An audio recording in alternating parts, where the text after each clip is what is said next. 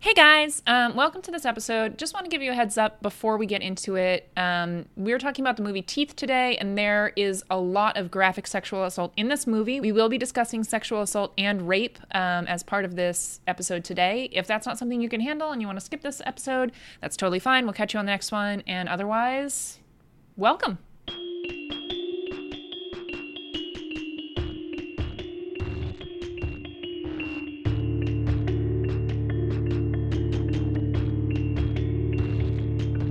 Uh, so, hey, Maddie.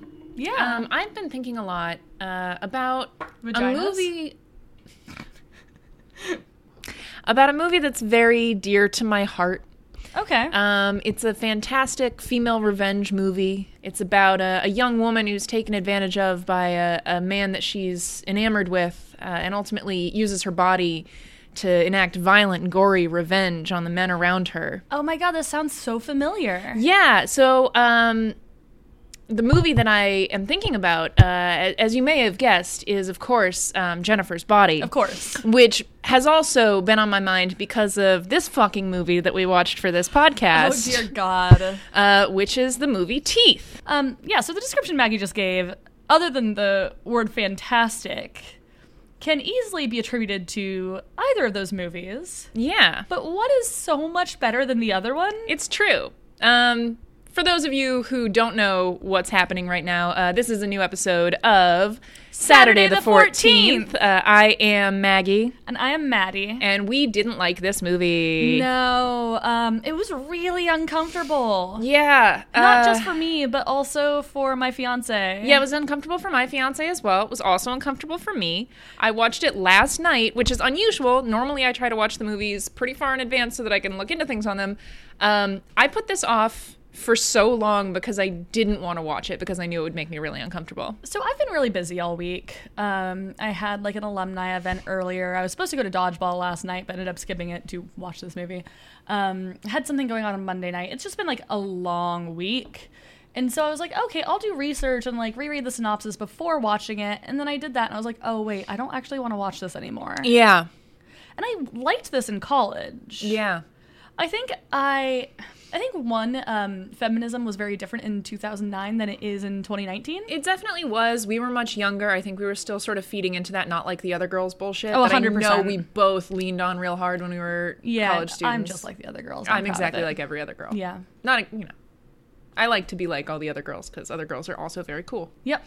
um But definitely when I was 18 and edgy, I did not feel that way. oh yeah no and it was like ooh it's about vagina dentata isn't it crazy and there's so much blood and people get their dicks bitten off Honestly, anything with a lot of blood, I probably would have liked back then. yeah and i mean listen i still love bloody movies and like i just mentioned jennifer's body that is a very gory movie there's It blood is. all over we that actually movie. saw that in theaters together in college. we did, didn't we? Yeah. I always forget how many horror movies we watched together during college. We really did. Like I forgot that we watched this movie together originally because I watched it a couple years ago, um, and I didn't really like it. And I Why did you put it on our list of movies to review? did I or did you? You did. I did not do this. Why did I do that to myself? that must have been it. Must have been on like a list or something that I felt like we needed to use as a reference. I don't know why I did that. think I, thought you're looking for you horror did. comedies. I thought you did it. I was like slightly mad at you this whole week. Oh, not really. I promise. Not really. I mean, I am. You can be mad at me. It's okay. No, I'm mad at I wasn't me now. mad at you. I just thought you were like trying to go for a wide array of movies. I do kind of think that that is also part of it because not every movie, like, we can't just watch the horror movies that you and I like because then all we would watch is supernatural movies and slasher movies And Stay Alive on repeat. and stay alive over and over and over and over again.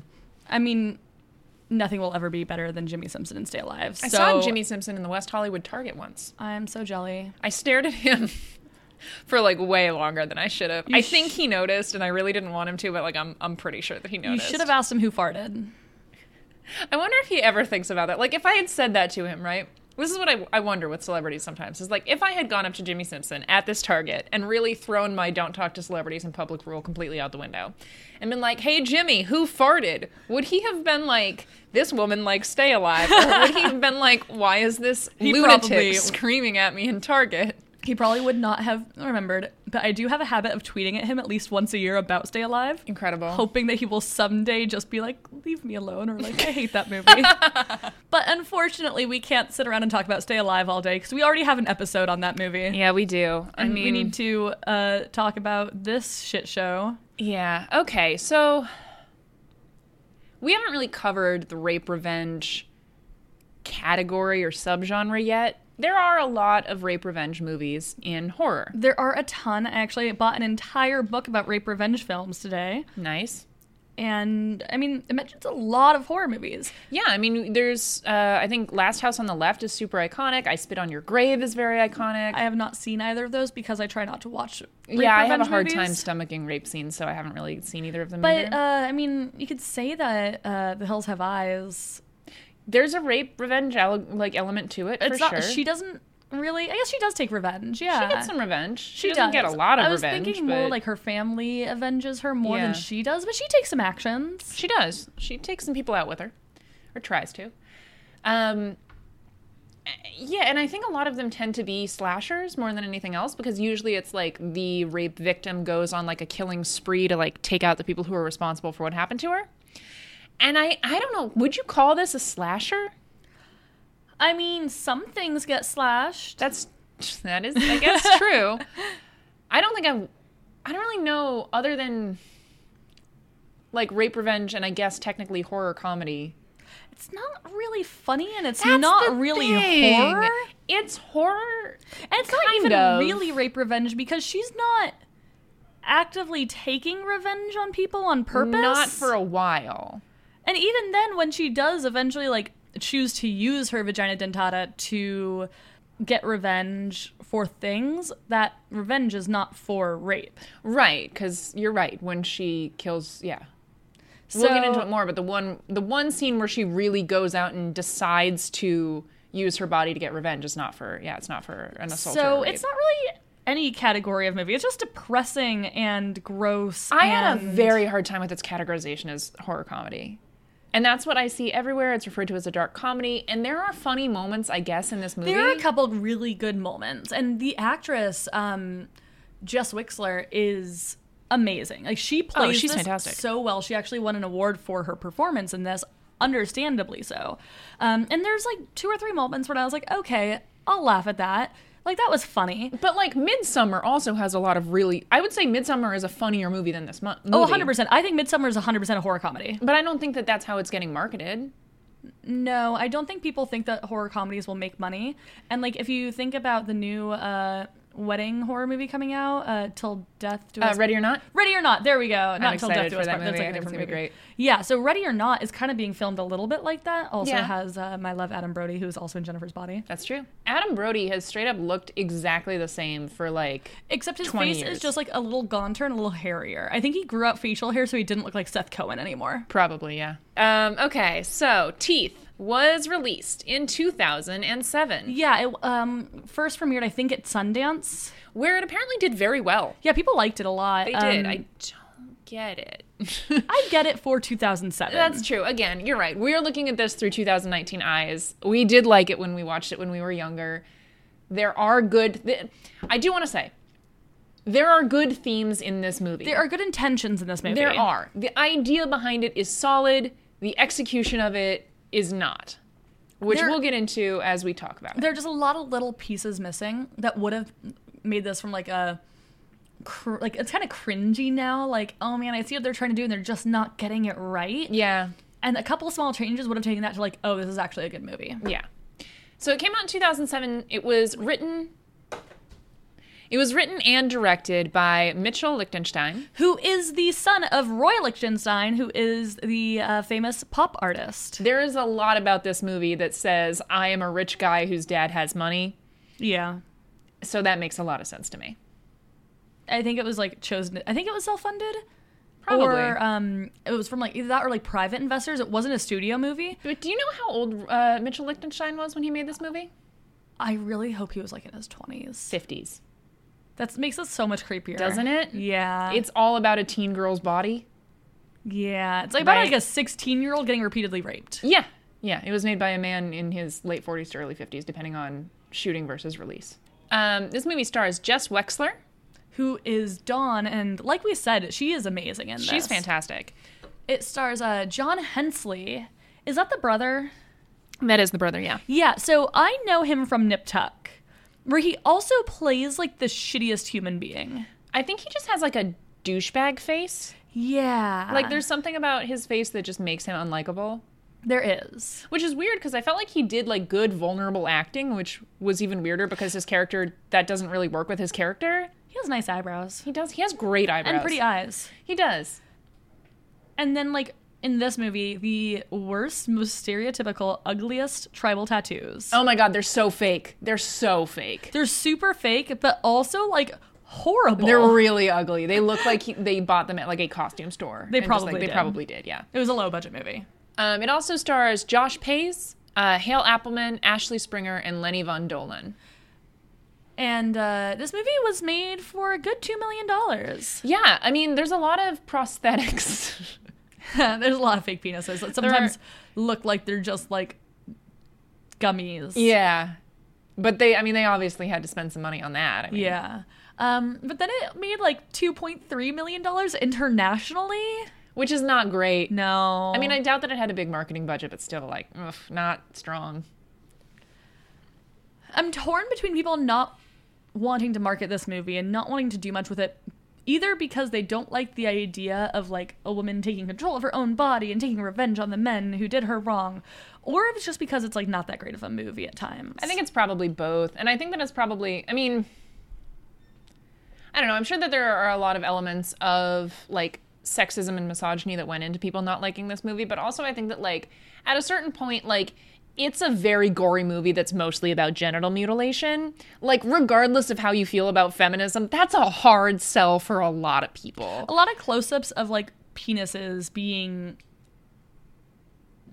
Just mutilated yeah. by by like animals though. Like there's a scene where there's like a Yeah. crab on one and a dog. then a dog eats one later. Like It's like you don't need to think that this movie is either too feminist or not feminist enough to just not want to see a bloody stump of a penis. Yeah. You don't need to see that if you don't want to see it. It's fine. no.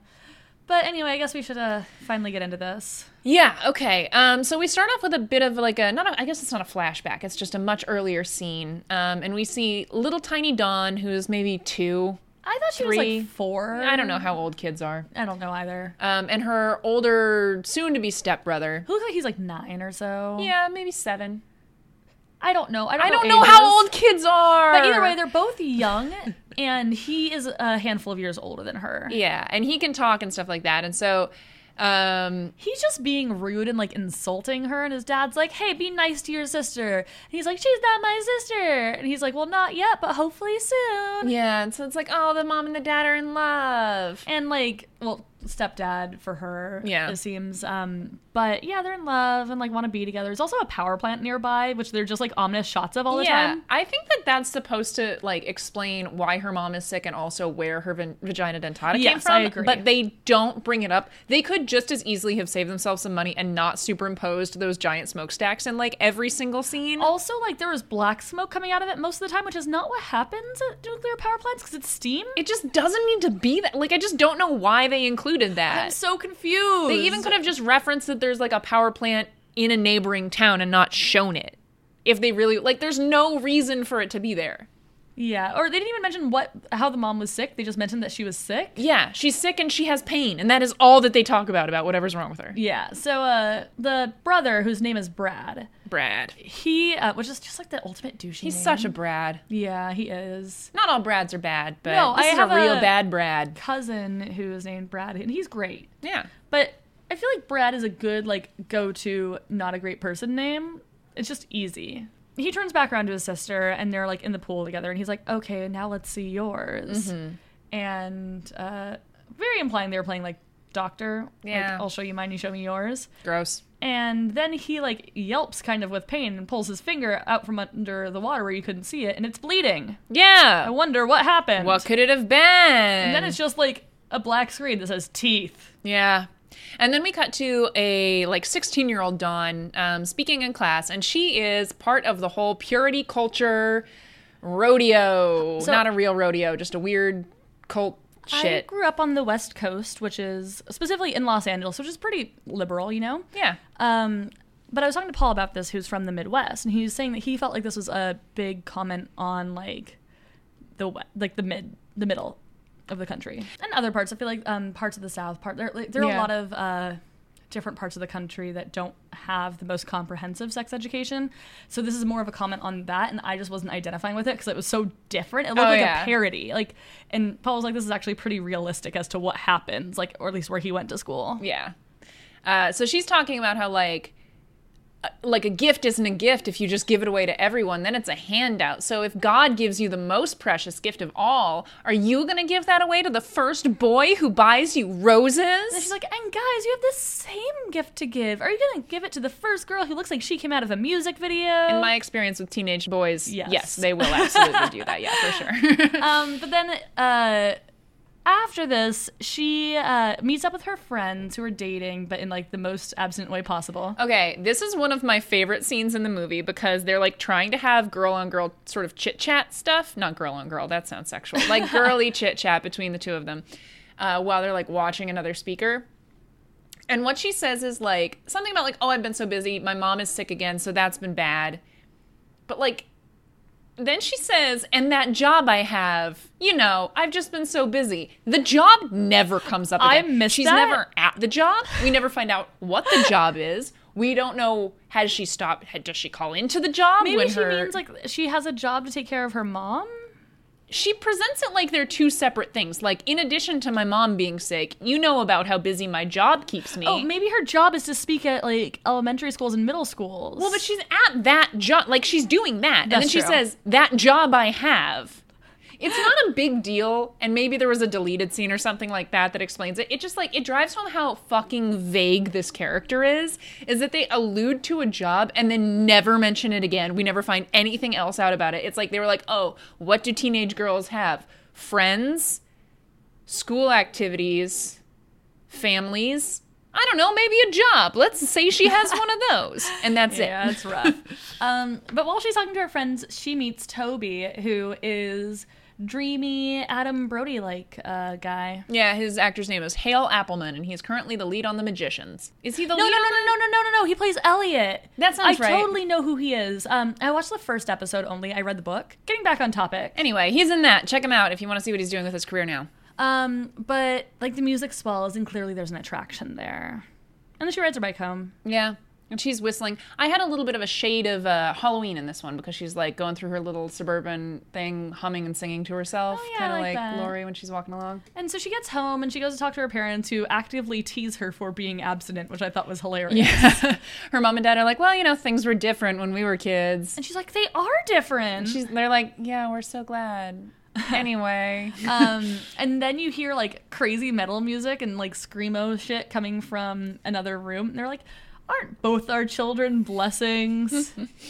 yeah, her brother's the worst. yeah. And then that night, she like goes to the bathroom to brush her teeth and stuff like that. Her brother's just like standing in his underwear in the shower, and like when she opens it to get in, he like jumps out at her. Yeah. It's real creepy. just to like scare her. Or I guess maybe he was peeping on her since he's sexually obsessed with her. Yes, I think that both of those things are true. There's also a weird scene where she okay, so like she leans over to like spit out the toothpaste in this scene, and you can just see one of her like full on boobs under her nightshirt. Oh, I missed that. It's weird how much they sexualize. I mean, I guess the movie is about sexual identity, but like even when she's still like super purity girl, they like still weirdly sexualize They her. do.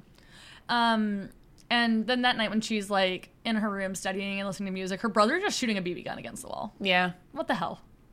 What a dick. But so the next, But okay, but the, the, the music she's listening to is about how you should wait for marriage because it's so close and then you'll be in love forever. And she's like, I think she's making like a collage of wedding pictures or she something. does like have a bunch that. of them like taped over her bed. Literally, I cannot. And her, her shirt says like I'm waiting, and it has like an like an engagement ring on it. I cannot begin to express every part of this girl's personality in the par- first part of this movie is related to being a virgin. She has no other interests. If anyone has seen this movie, and you can email right on the Facebook page, tweet at us one thing outside of either being a virgin or having her weird vagina dentata sexual identity happen Or that she loving is her interested- family. Right, I guess that that does count. Outside of that, if you can identify one thing that she likes, we will give you a shout out on the next episode because I will. don't think that there are any other things. They never they they don't explain her character at all. She's the main character of the movie. We know nothing about her. She is like Bella Swan levels of bland nothing character. No, you know what? I know what kind of lo- like books Bella Swan likes because they at least mention those. Are they stupid and fucking basic high school books that everyone has read? Sure, but I know that she likes Wuthering Heights, and that's one more thing that I know about her than I know about this fucking girl. She likes that pop music she's listening to, maybe, and she likes dreaming It's about just weddings. about virginity. That's, That's all true. about virginity. She's dreaming about weddings because that's when she can finally fuck someone, and she wants to fuck the hot guy she met at her virginity club. and the music is about waiting to get married so that she can fuck a hot guy from virginity club. She has no other identity. oh, I love you, Maggie. okay. Um, the next day, she goes to school, and apparently, she's like the butt of a bunch of jokes. So everyone is like teasing her. Someone's like yells like, "What kind of soda do you have? We have cherry. Pop that cherry!" And they, like, like, pops the spray soda her. can. Yeah. And then there's this guy Ryan who like he's getting like one of his friends is trying to like shove him at her and be like, "Go talk to her. Go talk Yeah. to It seems her." like he has a crush on her. yeah, but she gets away. Um, and in class that day, they're going over like kind of sex ed stuff, but not really. But then there was like a mandate by the school board where they had to put giant stickers over the diagram of the vagina because they weren't allowed to show what it actually looked like. I guess. And they're like, it's different. And the class is like, how is it different? And she's like, I think I can answer that. You see, we as women just have a natural modesty. And then the everyone, class like, laughs at her. boos her, and laughs at her. Yeah, But then Dreamy Toby, who she I guess has never met before, but now he's in all of her classes for some reason, I think he was new to the school. and is now in all of her classes for some reason. Well, yeah, yeah. at least in the sex ed class. Is like, I think that's true also. And everyone's like, you guys are fucking lame. And then they just like stare at each other for like 30 seconds. And obviously, like, this relationship goes really far off the rails uh, in a little bit, but like, they do a great job of like portraying the sexual chemistry and like longing between the two of them. And I think that it also does a good job of making it like making it clear how this like hyper focused like laser focus on virginity and purity makes it so that people can't healthily express their sex- their sexuality. And so she sort of makes it like this huge focus in her life and like she becomes so conflicted about having this sexual desire for this guy and like it it just really fucks with her head and then like when bad things happen later on it like completely destroys her as a person and like yeah some of that stuff would have been very very traumatic regardless of whether or not she was like into the purity bullshit I think all of it would have been well, I mean, But yes. it did have an extra layer to But- it where she thought that she was like unpure and like not a worthwhile person anymore because of it. right, because like she can't actually actively go after what it is that she wants. And then when something bad happens to her that she doesn't want, she still feels like it's her fault that it happens. And it just like she is part of this whole culture that completely like removes women's agency and men's agency from themselves and the way that they determine their own sexuality. So then after classes and stuff, uh, her friends who are dating, I know the guy's name is Phil, I don't remember the girl's name. I don't either. And uh, Don and Toby all go to the movies together, and there's a scene where they try to figure out what movie to watch, and they're like, "There's this R-rated one, but we can't see that." And then Phil's like, "I've heard really good things about it. I'm not saying we should see it, but I've heard it's good." They kind of stare at him. Then Don's like, "Well, we can't even see the PG-13 one because that's gonna have heavy making out." So they go see like. We don't actually see what's on screen, but it's clearly like a cartoon. It sounds like a Bugs Bunny thing. Yeah. There's like a lot of sound effects. It reminded me of my first ever date um, because the guy that I was going on the date with wanted to go see The Descent, which is supposed to be an amazing movie. But that's it was the, is that the uh that's the like cave diving Yeah, I horror saw movie. that. Yeah, I've It's never seen. I still good. have not seen it. Also, it's like all women Yeah. fighting things. Isn't He that really great? wanted to see it. I probably would have loved it, but it was rated R, and I was 15, and I was like, I don't think I'm allowed to go see that. We did not end up dating on a long-term basis. Um, I always looked much older than I was. Also, you probably did too. Oh yeah, I for sure six could have feet gotten tall. into it. But like I was new to the world of maybe lying to your mom about what movie you went to see. And my mom did not want me to see an R movie when I was 15. My first date was to go see Be Kind Rewind. Oh, that's fun. It was a good first date movie. We saw Fly Boys, that James Franco World War II movie. Never saw it. It was not good. Also, on the way out of the movie theater, and I won't say the guy's name because that would be really blown up a spot. I said, Wow, I wonder how much of that was based on true stuff and how much of it was invented for the movie. And he said, Yeah, I don't really like to talk about movies afterwards. And I was like, What? so that was my first date. Well done. Yeah. Anyway, um, their first date goes, I guess, a little bit better in that they just sort of stare at each other while their friends make out. Yeah. And then meanwhile, while she's on this purity cartoon movie date, we get to see the stepbrother who's uh, smoking out of a bong with his uh, girlfriend, kind of girl who is His- not his girlfriend. Yeah. The person he Her name's likes to Michelle. degrade. I think. He's really shitty to her. Yeah, um, but he talks about how he has a scar on his finger and he has no idea how he got it, but he thinks that Dawn bit him. Yeah. And she's like, a baby bit the tip of your finger off. And he's like, anyway, smoke this bomb. Yeah, and then he insists on having anal sex with her, and she's like, "You know, I have a perfectly fine pussy, right?" And he's like, then fuck somebody else. Because Yeah. he's the worst. And then he tries to like feed her a dog biscuit. She's not into it, obviously. Yeah, no, this whole thing is so messed up. So yeah, she he's just leaves. like a garbage human being. So then, um, Dawn and so Dawn and her friends and Toby all decide that they're going to go to this little swimming hole. Yeah, it's like a little lake type thing. There's like a cave where people go to, you know. yeah, there's just like a sleeping bag in it. We don't see it yet, but there is. Um, it actually looks a lot like uh, the cliff jumping spot over in Malibu State, Oh, Malibu Creek. honestly, it might be. It could be. I, think don't that know where they. this was I don't know where filmed. they shot this at all. I don't remember. No idea. Um, and so Dawn and Toby are like talking about their virginities because this is the only subject Dawn ever talks about. Yeah, she has no other interests in life. this is it. And so she's like, Yeah, I'm just waiting. It's going to be so special. I've always wanted to wait. And Toby's like, I'm a virgin too. Well, no, I'm not. I'm a virgin in God's eyes, but I also had sex a year and a half ago. And He's like, but the guilt, I'm still dealing with it. Yeah. And she's like, Well, now your resolve is stronger because you know all of the dangers. So Oh, You know how all the 16 year old boys in the world are concerned about the dangers Yup. of sex. he ends up driving them all home, and that night she like goes and like tucks her parents in. She sees they're watching like a 1950s like a scary movie with a kind of claw monster guy. Yeah. And that night she's in bed like thinking about Toby and starts Mm-hmm. And like their wedding. and their wedding Because and- that's the only way she can like masturbate or like think about getting turned on about him is like if she's thinking about them getting married. and then having sex on their wedding. And then night. I guess, yeah. And so she's fantasizing about that and like goes to like touch herself and then it, like there's a shot of the claw monster from like the horror movie her parents were watching.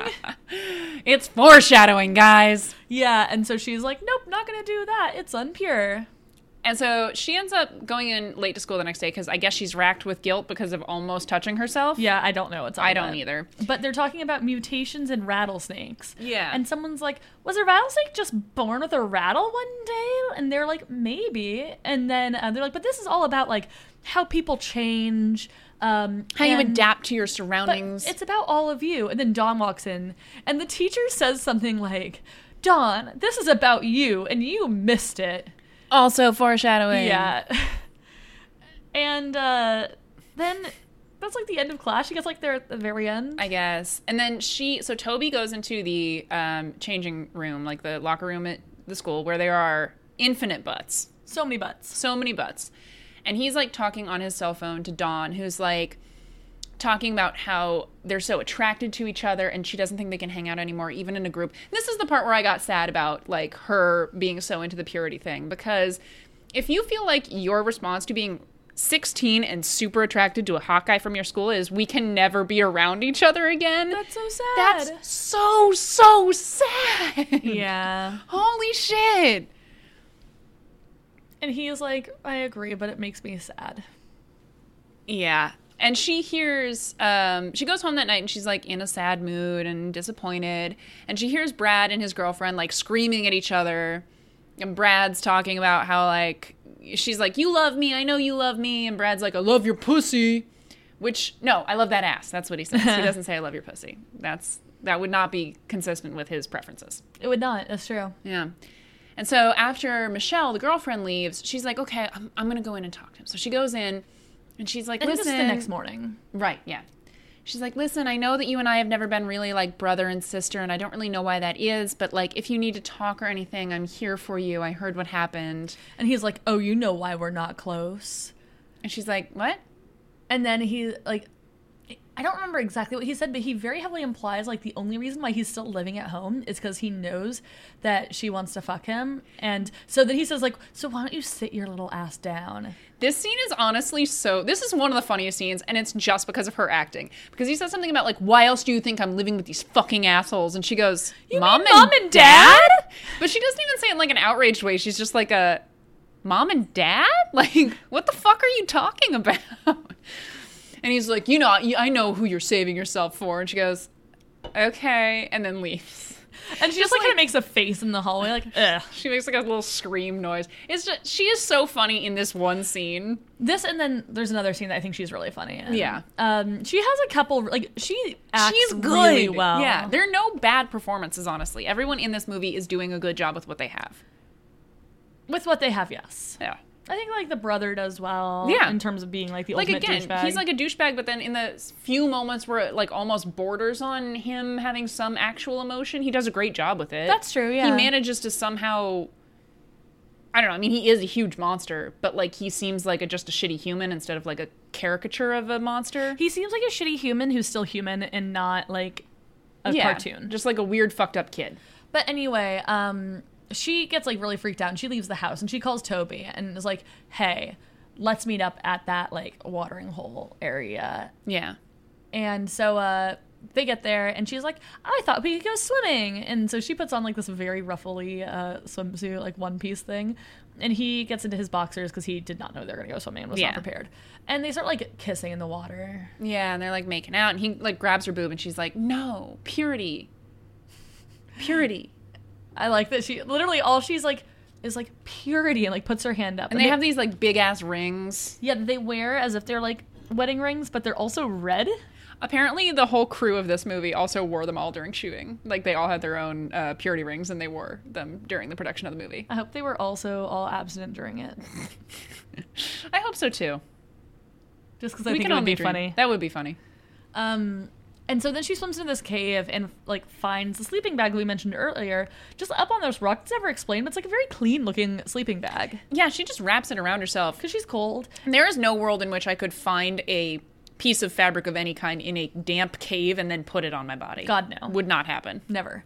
Um, and so uh, he gets up on the rock with her and like gets into the sleeping bag and they start kissing. Mm-hmm. And she's like, "Let's stop and let's go." And then things take a turn. He outright rapes her. yeah, I don't want to describe this. No, I, I we won't go into the detail of it, but like it is very realistic in the sense that like it's just a very this is part of what makes it hard for me to view this as a horror comedy because I feel 100% confident that there are women and girls who have had basically this exact same thing happen to them and it is handled in a very realistic way and that combined with an attempt at comedy is like I, I the can't two get don't with go that. well together. No. It's like you can't turn rape into a joke. No.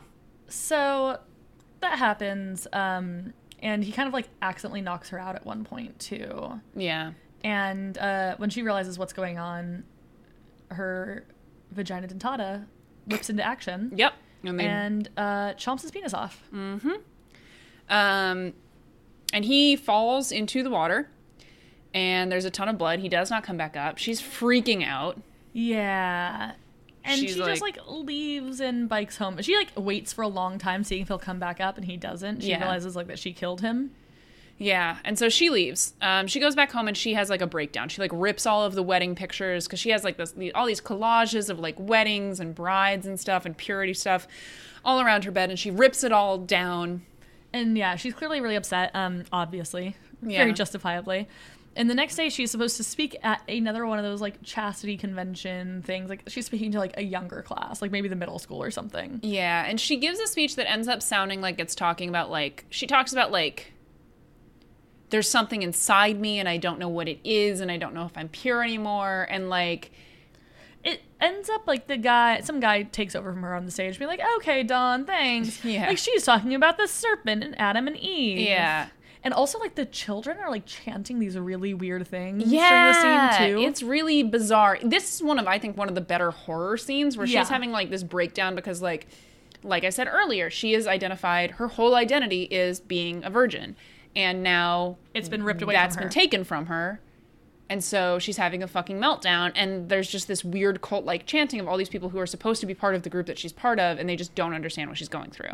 Um, but she leaves and ends up getting a ride home from Ryan. Yep. The Um, guy who he's had a a- crush on her. Yeah, and uh, he kind of asks her out, and she like says no and runs He away. gives her his card. He She's like, does. what the fuck is this?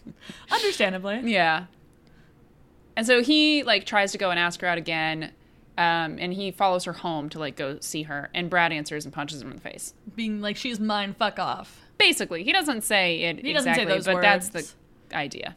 but then she starts googling and uh, learns about vagina dentata Yeah, and the way that she does this is she literally searches female genital mutation, and the first result and the only result that pops up is vagina dentata, and it's all about vagina dentata, which is like, um, I don't know, the internet was not that different in 2007. There are actual physical mutations that can occur in people's bodies. Vagina dentata is not one of them, so I feel like it would probably not be the fir- first result. it's also not what comes up if you actually do google that don't google it it's much more depressing Yeah, it autocorrects it to something somehow so much sadder. yeah Anyway, um, so she disgu- she discovers from her research that the vagina dentata is a figure in mythology, has been for a very long time, and that's probably what she has. so she decides she's going to go to a gynecologist to figure out what the hell's going on She's never been to a gynecologist before, but somehow she manages to same day Fine. find the next day Maybe it's the next after day. the rape the same day as the uh she goes to like a planned parenthood-esque type thing Yeah, I guess and she that's gives like true. a fake name and stuff Yeah. there i'm pretty sure So she goes in, and the gynecologist uh, is like, "Oh, so this is your first time getting checked out, right? You don't even know what to expect, right?" And she's like, "Yeah, I guess not." He's like, well, just relax. And he's like, we're gonna test your flexibility and just puts, Not a thing. No, not a thing. Not at a thing all. that they do. But so yeah, he ends up sticking a lot of fingers, Yeah, like four fingers, and he's hurting her. and she's like, stop. And he he's like, relax. And she's like, I can't. You're hurting me. And then uh, his fingers are chomped off. Well, first his whole hand is stuck in there for like a second, Way too long. like a long Which time. this was supposed to be one of those scenes that is um, comedic, I think. but it's not because something awful is happening to it her. was like I was just like feeling so viscerally uncomfortable, and I was just Yeah. like, this movie is making me want to turn this off and not watch it. And I didn't even want to record this episode, Yeah. because I just felt so uncomfortable. yeah, it's not a comfy movie to watch, and if you don't watch it, that's fine. Don't watch it. It's not that good, and it's like eight dollars if you don't have Cinemax. So I paid eight dollars for this movie because I, I, don't also have paid Cinemax. eight dollars for this movie, and I'm very upset about the decision. Yeah, I think I own it now. I don't want to own this fucking movie. Nope. Anyway, um, so she leaves because she's freaking out. While he's bleeding on the floor, missing multiple fingers. Yeah. So on the drive home, she sees what looks like Toby's car go by, but it's just some other guy driving a similar car. And then she starts to see all these police uh, cruisers go by, and she thinks she's being pulled over, but it turns out they're pulling somebody else over. And so she's like, I like she decides she has to go back and see what happened at the like the pool, the uh, the water. and hole. uh, she goes back and she sees the police are bringing up Toby's body because he seemingly died of a combination of like blood loss and shock and drowning. Probably drowning as well. Yeah. A lot of things happened to him, and he died. Yeah. So while she's looking at uh, Toby's body being pulled out of the water, um, we had to cut back to the house. And it turns out that her mother has like fallen on the ground and is like severely, like very ill and something's wrong. And uh, in the background, you can just see um, Brad and his not girlfriend having sex. Yeah. So um, the mom ends up getting taken to the hospital. Uh, and And we see um, Dawn there with her stepfather. Um, so her dad is like, why don't you, or her stepdad is like, why don't you go home, get some rest? Like, she'll want to have you sharp tomorrow. So she, instead of doing that, goes and sees Ryan because she has Ryan's card. Yeah, and so uh, she goes and she's like, "I need someone to talk to. You're the only person who's available. Like, can we, like, I just am freaking out." And so he gives her, he lets her take a bath in his bathtub, a lot of bubbles and everything. He comes in, he's like, "I promise I'm not looking, but my mom takes these when she's anxious," and she just like picks it up and takes it And immediately. she, like, comes into this situation screaming about how, like, She's, she has like, to turn herself hyperventilating into the and- police. And, like, she has vagina dentata and, like, all of this crazy shit. And, like, how a hero has to conquer them because that's like part of what she read online. And he's like, cool, all of that is great. Get in the bath and then I'm going to try to fuck you afterwards. Like, he doesn't say that, but that's what happens. Yeah. So uh, he gives her the pill, and um, she comes out, and he is like lit and all he's lit all these candles. Oh my god, there's so many candles in this place. And he has like champagne that he pops and pours for her and hands her a glass, and she's in her towel, and she's like, "Oh my god." And she spills it all over herself because she's fucked up from the She's pill. really fucked up from the pill, and she also has a sip of champagne. Like this usually amplifies it, like Yeah. a ton. And she's like, "This is what I always dreamed it would be like," and then she like passes out on the bed, And then when she wakes up, she is naked. fully naked. He is grabbing her boob and he has like a little finger vibrator. which he is using to pleasure her. Yes. This is not presented as being a violation in the movie. No, it seemed like yeah, the movie kind of pre- presents this as if like this is the sweet consensual sex scene. But it's not because she just took a fucking pill and then got so fucked up she couldn't even hold a glass of champagne, and, then, she was un- asleep. He took the towel off of her and started touching her while she was unconscious. so that's gross. Yep. So to be fair, um, Mitchell Lichtenstein has admitted that the scene was a mistake and should have been done differently, which is good news. Um, at least that's according to a Vice article that I read that we'll uh, quote a couple of times later in this episode. That is good. It's very uncomfortable to watch as a It uh, is viewer in still 2019. very uncomfortable. I'm just happy that he doesn't like still stand by that decision. That's true. Um, but in spite of that, this is still viewed as like a. It's framed as a romantic scene in the movie. So he like yeah grabs a uh, condom and starts having sex with her like without saying anything. And she's like, "Oh wait," and he's like, "Oh, do you want me to stop?" And she's like, "No, I guess we can." She's do like, no, this." but it might. They might get you, and he's like, what? And she's like, you know, the vagina dentata, and he's, like, "I'll be the hero." And she's like, okay. And apparently, the, the teeth do not go to town if it is consensual sex. yeah, it's like she's relaxed and stuff. Right. So they have lovely sex, it seems. She seems to Um, enjoy it. She does seem to enjoy it, which is weird because she's gone through, she's gone from being a total virgin who wanted to wait till marriage to going through a very traumatic sexual assault to being totally fine with just fucking this random guy that she barely knows. I don't want to speak for every woman who's ever been assaulted. However, I feel like this is not the typical response. Yeah, I don't think that it is either. And it, it's a little bit weird to me. It kind of speaks to like not fully understanding how women interact with their own sexuality at all. I mean, we'll bring this up further on, but honestly, she seems more upset about the fact that her vagina has teeth than she does about the fact that she was raped and then assaulted by a gynecologist. Yeah, she genuinely seems more upset about the fact that she killed Toby than the fact that Toby assaulted her, Yeah. which is weird. Um, but again, she has no personality, so it's very hard to understand why she reacts to things in the way that she does. Yep. Um, so the next morning, Ryan and Dawn have sex again. Yeah. Um, and well, there's also like a scene of her staring at herself naked in the mirror, which is, it looks like that's the first time she's ever actually done that in that way. Yeah, it does seem like And that. she was like actually appreciating her sexuality. That was a good moment. yeah. But then she goes and she has sex with Ryan again. And then while they're having sex, This is baffling. This part of the scene is just weird as fuck. he sees that his phone is ringing, and so he answers it. He's like, "Yo, dude, you'll never guess what I'm doing right now." And he's like, and he also calls us like, "Hey, loser," because uh, this guy has lost something. And his friend's like, "No way, she's not there." And then Ryan's like, "Say something," and Don's like, "No," which is saying something. And he's like, "See," and he's like, "Oh my god, I can't believe you did it." And he's like, "Okay, bye." And they're still having sex, right? And she's like, "What the fuck was that?"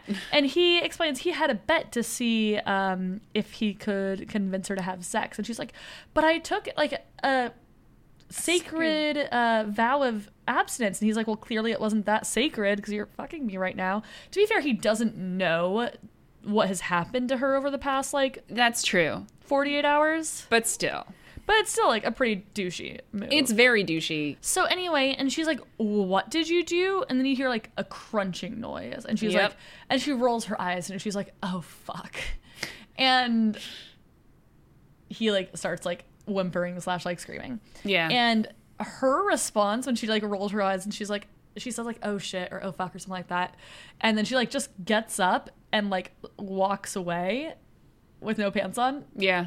and like his penis like falls out of her. Ugh. And that I thought was actually a really funny moment. That part was kind of funny. her acting again made that though. Like Yeah. all of the funny moments in this movie are because she's just a really good actress. Yeah.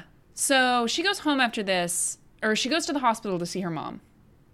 Um, and when she gets there, she gives them her name, and they say, "Oh, oh, you're the daughter." And like it's clear that the mother has died, and we see her in the ho- in the hospital room with her mom, and she's crying. And then um, we cut to their home where her dad or her stepfather Bill is kicking Brad out of the house Or trying. trying. And he's like, all right, it's time to go. Like, you gotta leave. And, like, I feel so bad for the stepdad. The stepdad is the only decent man in this entire movie. Yes. Yeah. I Phil guess maybe the, seems the nice. friend is okay, but he's Yeah. barely a character. I mean, most of the characters are barely characters. Yeah. But Bill is, like, a good guy who, like, clearly really loves Dawn, like his own daughter. Yeah. Um, and so he tries to kick Brad out and is like, He, uh, Brad's like, you're gonna have to make me. And so he kind of like tries to like, they get in, like, a wrestling thing. and so he grabs him. He's trying to like take him out of the room. Mm-hmm. And Brad like uses his foot to unlatch his, unlatch his dog's like cage. Cause Mm-hmm. he has this Rottweiler named Mother. Yeah, who he, like, basically keeps caged all the time. Yeah. And uh, in this, um, the dog like bites the dad and has him like pinned on the ground as if like he could tell the dog to like literally kill him there. Yeah. And he's like, I understand you're upset about your mother. And he, and Brad's like, I'm not upset about my mother. I'm upset because you made her my sister. Yeah, and he's like, "Oh, I was in love with her," which is Yeah. like, that's a very No, you were, like, fucked up seven, version maybe idea nine of at the love or oldest. whatever. Yeah, Yeah. to me, this seems like something that like he developed feelings for her later on and then sort of backtracked it. You know? Also, like, how do either of them actually have emotions? Because they don't really aren't good at showing very many emotions. In This movie. Yeah. There. That's another thing. Is like, there's no reason they barely interact in this movie. There's no reason. I don't know. It's weird. It's or I mean, they interact in this movie, but it's clear that they don't interact normally. She's honestly she is an attractive person, but she has zero personality, and I don't know how you love uh, Mm-hmm. Yeah. no personality. I don't know. Um, and so Brad doesn't leave, but Bill leaves, and he goes back to the the hospital. Yeah, he lets the dog off and like Yeah. lets Bill go. and so Bill meets up with Dawn and Melanie, not Michelle, as I've been saying. Melanie is uh, Brad's girlfriend. Kind of. She's Kind of blonde and has girl- bangs. yeah. And I was watching this being like, do they think people with bangs are like sluts because I have bangs? I don't think that's a message in this movie. I was afraid it was.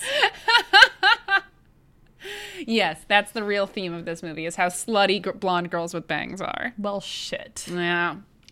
Um, and so Melanie like apologizes to Dawn because she says, "I'm sorry, like we were there, and I, you know, We I heard heard her, her, like- screaming. We heard her like making noises or scream or something like that. But Brad says that she just does that all the time, and so we didn't do anything. yeah." And so Dawn is pissed. Dawn is very pissed, and she goes home, and she has a brilliant plan for revenge. Yep. So she gets all dressed up in this white dress, uh, puts on a ton of makeup, and then goes to Brad's room. Yeah, and she's she seduces him. She's like, "It's time now," and he's like, "Why are you doing this now?" And she's like, "Shut up." And he like tries to have anal sex with her, and she's He like, tries- "No." She tries to like, yeah. He like tries to like flip her around, and she's like, no, and like pushes him off, and like gets back to the position. Well, she's he's like, okay, I guess. Yeah. And so while they're having sex, he remembers what actually Yeah, happened he puts when he his lost. finger like on her lips. Yeah. And then looks at his finger and looks at her teeth. And then like remembers baby Dawn, like three or four year old Dawn, and remembers exactly what it was. Mm-hmm. And then you hear that chomping noise. yep. And uh, she bites his penis off. It falls on the ground. The dog gets it and Yeah. eats it in front of him. Yep, but then spits out the tip with the piercing on it. Yeah, he has a pierced dick, of course. Of course he has a pierced dick. And so uh, Dawn leaves and bikes away. and her uh her bike tire gets a hole in it and so she stops and she like flags down a car to hitchhike she gets a lift from this creepy old guy she falls asleep in his car and she wakes up later after dark at a gas station she tries to get out and he keeps locking the doors and locking the doors she tries to open it and locks the door And he's like pretty old. he's very old he's like And he looks at 80s. her and like licks his lips and be like, hey. and like sticks his tongue out And he's, oh my God, he's so gross. he doesn't say anything he just makes a bunch of gross faces He doesn't. And she's just like, uh, and she like kind of like looks like she has an idea and kind of smiles and like looks at the camera, implying that she's going to have sex with him and cut his dick off. yep and that's the end of the movie And I just want to say that she could, he's old enough that like she doesn't have to do that. She could get out. Here's the thing that m- one of my main problems with the concept of this being like a woman taking revenge on men for sexual violence against her by using her body to kill them, right? first off, the only guy that she ever intentionally has revenge murder sex with is Brad, Yes, that is the only intentional castration, who, despite wanting to have sex with her, never forces himself on her. except for when he uh, touches her as children. Yes, as a child. That is true. That is definitely true. That's a good point. But in the context of them as adults who fully understand morality and right and wrong and all that shit, he doesn't do that. She takes revenge on him for something completely unrelated to sex. And then later on, when she starts to actually incorporate the two together, she still has to have the sex with that old man in order to chop his dick off. She can't just punish the man for trying to rape her in some gory way. He has to be able to actually do it, and then she can get her revenge on it. So she never even is free from the constant threat of sexual assault because it still has to occur for her to get her revenge. And so I uh, read a book that I mentioned, I believe, earlier in this episode. Um, and it's called Rape Revenge Films, and it's all, it's a film critique book, and it talks about a lot of movies that feature rape revenge themes. And uh, the author, who is Alexandra Heller Nicholas, she actually says something along the lines of how, like, at the the fact that the movie gives her this ability, but like at the expense of her being able to enjoy sex, like makes teeth like very far from unproblematic. Well, I guess she can technically still enjoy sex because she does have. Yeah, The but movie she, doesn't ever let her enjoy sex, really, aside from the it one seems time. like she is never going to be allowed to Right. because that's not her role, and like Right. men apparently have an undeniable need to assault her. Yeah, it's very weird. It is like weird. I realize that sexual assault is much more common than a lot of people realize. Like it is a very serious thing and a lot of women are attacked multiple times in their life, but like Four times in forty-eight hours seems It's a- like a lot. yeah, it's a very short time period and it just happens nonstop. And the fact that there are f- I guess four one of which is implied that it's going to happen assault or molestation scenes in this movie Three of which happen in like a forty-eight hour to seventy-two hour time span. yeah and that doesn't include the like that actually no it's four within that time period because you have toby you have ryan right you have the gynecologist and then the creepy old man and all of that's within 72 hours And it kind of makes it even worse that like even the one that's supposed to be consensual now cannot be viewed as a yeah, no consensual one would call that interaction. consensual in 2019 Right. it i feel like even in t- 2007 it was iffy I mean, people definitely should have known that you can't like They should have. start feeling up an unconscious girl who's on sleeping medication. yeah Like that shouldn't have been like fucking groundbreaking. no it should not have been that should have been common sense but yeah. But I guess no one knew how to handle themselves before 2015 or whatever. So, that being said, there are some interesting things this movie takes from. It does do Right. some interesting things, and there are a lot of people who consider this like a really good feminist horror movie. And I do think that there, the basic idea behind it is an interesting one, and it could easily be approached from a feminist perspective. And I think that there is sort of a feminist feeling behind it. And like Maggie said earlier, like Jennifer's Body is a really good example of a movie with a very similar plot, but done better. Yeah, and I realize that in that movie, Jennifer is not a like you can't really root for her because she becomes like an outright villain by the end of it, and she's just assaulting and murdering and eating men for just because she likes it. Um, She becomes a succubus. Exactly. But in this, I, I get that like they're trying to make uh, like she talks a lot about um, like there's a, a scene of her reading about uh, gorgons. So there's like the idea of like these mythical monsters who destroy men f- just for looking at them or whatever. And one of my favorite things I love seeing pop up on my Facebook timeline is about how like sirens and gorgons, like all they did was fucking exist, and men are like, I need this, and they went searching after them and died, and that was their fault. exactly. And there's a, f- a- a, um, quote from Mitchell Lichtenstein uh, that you put into our, our um, outline that I like. Kind of, it's not very well articulated, but he says, um, and I thought When you create a female monster, I think that comes from a male fear projected onto women. But if you go back to the original metaphor of the toothed vagina, then you're automatically, I think, showing that it only says something about men and their attitude towards, attitude towards women. And it doesn't have anything to do with the qualities of women. So I think it's interesting to go back to that and face the original metaphor. I don't think you could have done that in film until now just because of I don't think people would show it. And I guess there I mean there's a lot of ums and I thinks and stuff in there, but I think that what he's trying to say is that like when you present the idea of a woman with vagina dentata as a monster and just focus on the damage that she does to men, you're overlooking the fact that if the men just left her alone, she wouldn't be a threat to them. It's true. It's And- a protection thing that becomes like a threat because they just can't leave her alone. Yeah, and you could actually even see um, people who are sympathizing with the men over her as like re- male reviewers after this movie came out. So, um, so the Vice article I mentioned earlier, which is called "Teeth is the feminist horror classic that men tried to sabotage," the author of this article um, writes here that Unsurprisingly, this metaphor for consent was somewhat lost in the mostly male critics reviewing the film. Here's film critic Jim Emerson on a pivotal rape scene from the film. And he wrote, Because they're such unprincipled horn dogs who won't take no for an answer, the movie suggests they deserve what they get. Still, when Don's first full frontal victim looks down to find he's not even half the man he used to be, he seems genuinely hurt by the rejection as much as the castration. In a bloody, nightmarish, young romantic way, it's kind of touching He just raped her. he not only just raped her, but the dialogue is Don saying, get off, and him saying, no, you don't have to do anything. And her being like, no, no, stop this. Yeah, Like, it's very clear. It's not ambiguous at all. it is not even slightly ambiguous. But he is like sympathizing with this guy who got his penis ripped off. And like, all he had to do is not rape her. Exactly. He would have been fine. Even consensual sex is not a problem. Like, she's not unsexable. You just have to do it on her terms, which is how sex should be had anyway. Yeah. It's the only way to do it.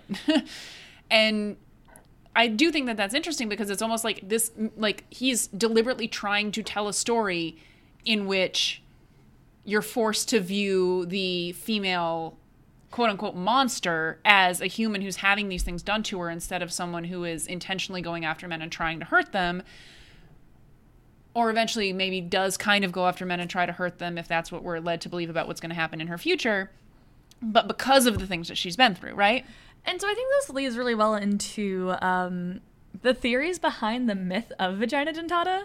nice and like what it represents. Mm-hmm. And one of my favorite interpretations is um, there's a book called The Wimp Factor by Stephen J. Ducat, and he says that he thinks the uh, that these myths express the threat that sexual intercourse poses for men who, although entering triumphantly, always leave diminished. I love that so much. are you saying that the idea behind vagina dentata is men trying to explain why their dicks are smaller after sex Yeah, 'cause they, they start so triumphantly and like the woman takes something away from them. so that is um, one of my Oh my favorite God. theories about it. I definitely found that on Wikipedia and I still love it. oh my god that's incredible Um, but also, there's a book called The Monstrous Feminine Film, Feminism, and Psychoanalysis. And this actually came out in 1993. Um, so this was before Teeth came out or was written. Um, but this quote is cited in the rape revenge film book. Barbara Creed notes that the myth about woman as castrator clearly points to male fears and fantasies about the female genitals as a trap, a black hole which threatens to swallow them up and cut them into pieces. And so I do get that like Liechtenstein is trying to sort of turn that on its head, right? Yeah. That's clearly what his goal is with this. I don't think he is successful just because of how off the tone is.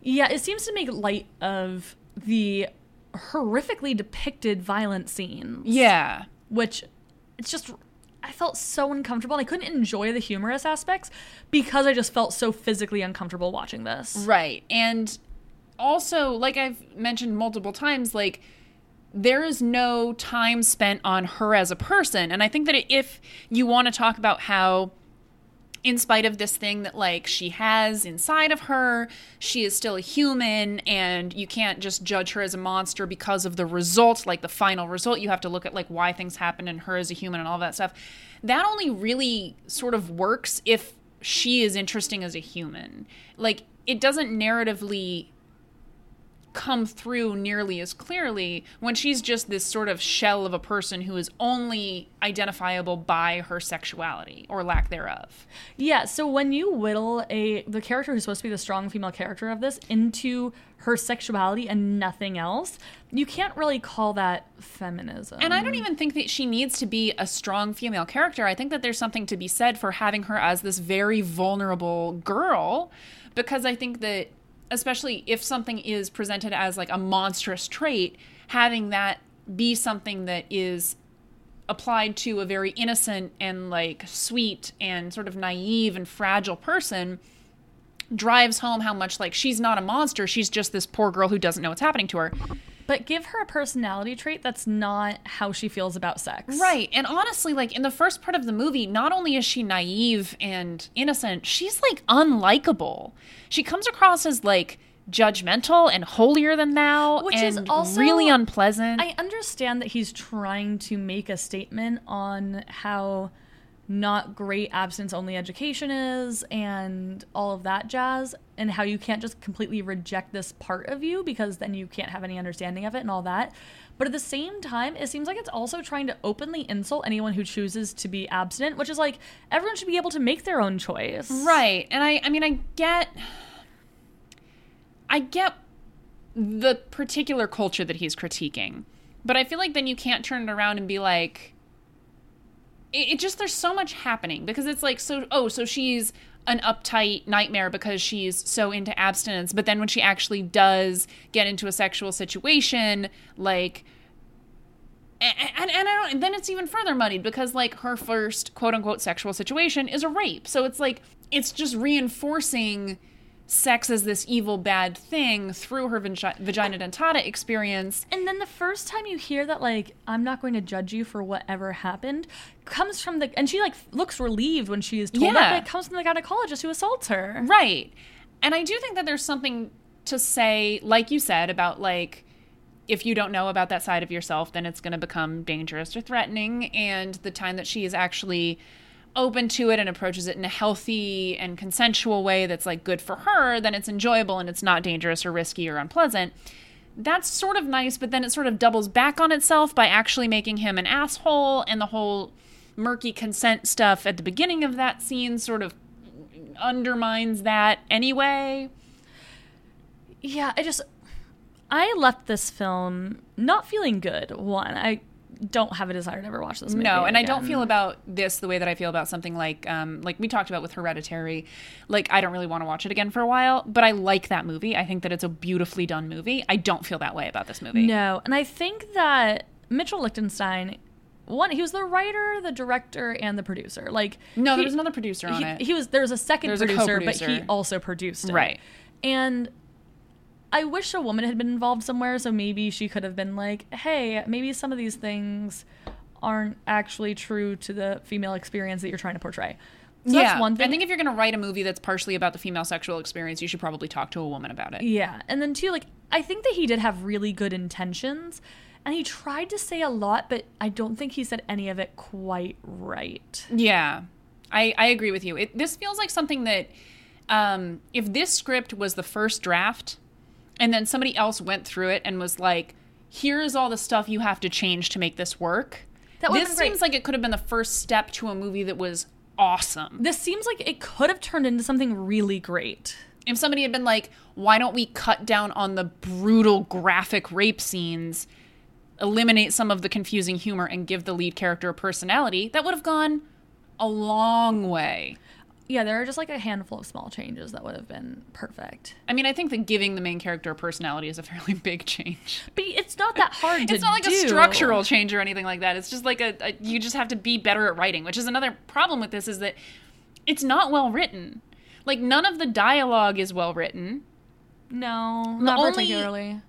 Like it's clunky and awkward and people don't talk the way that they actually talk and like l- again, this was written by a guy in his late 40s, early 50s About When teenagers. do you think the last time that he talked to a teenage girl was? Especially talk to a teenage girl about sex. Right. I mean, th- i- ideally, men in their 50s should not be talking to female girls about sex Unless it's, unless like, it's their, daughter. their daughter. Sure. But, like, he doesn't seem like he knows how people talk to each other. all of the performances are good in spite of the material that they were given. The actors were killer, all yeah, of them. they all did a great job. Um, and so something that I find humorous about this movie is it had a really hard time getting made. Yes. And uh, for example, um, and this also comes from that Vice article I mentioned earlier. Um, it talks about how there is a local film commissioner that took them around where this movie was filming, and how he took them to a bunch of locations, and then he uh, found out what the movie was about, read the script, and then was like, "Never mind, I don't want to help you with this," and called every single location to say, "Hey, they're shooting a porno. You don't want to rent this place to them." And this could be the result of two different scenarios, or potentially a third scenario I'm not thinking of. And one could be just that, like, he hated the idea of helping a movie specifically about vagina dentata get made. But the other possibility is he saw that this movie involves four molestations, sex that's not really consensual. uh, It's uh, kind of, I don't know how to describe what happens with Ryan. Yeah, that's so weird. Um, because like at all they had first to it's do was not... give her a sleeping pill, and that would have been a fine scene. If she'd been awake, I just feel like they didn't know how to actually do the foreplay, like how to get them to have sex. So they I just think sort of you're did right. a weird cut. And like if there's just like regular foreplay and then they had sex and it was fine and not an issue, great. Um, but the point is that there's a lot of sex. Most of it is unconsensual or her being like assaulted in some way. yeah, And like someone might have just been like, "This is really gruesome," and not just because of penises being chopped off, but because of the scenes of violence against her. I don't support this for that reason. yeah, And that's not misogyny. All the articles if you read about the fact that this had a hard time getting made blame because like oh men like themselves too much and don't believe in women and don't want to see movies about penises being ripped off. And, Again, like, there's a bloody stump of a penis squirting blood for like a long time in this movie. there is but I don't think that was the only reason why people didn't want to make this. Right. I think just the pure amount of graphic violence that like feels real. Right. That alone is the reason that I wouldn't personally want to make this movie. exactly. Like I think that there are massive flaws with this, and they probably stood out in the script. Yeah, and so it's just, but it's funny that they just blame this very one specific thing, which I'm sure was a part of it. Don't get me wrong. And I also don't think that you need to be, like I said earlier, I don't think that you need to be a sexist or a misogynist to not want to be involved with a movie with a graphic close up of a penis squirting blood everywhere. also true, Mm. yeah.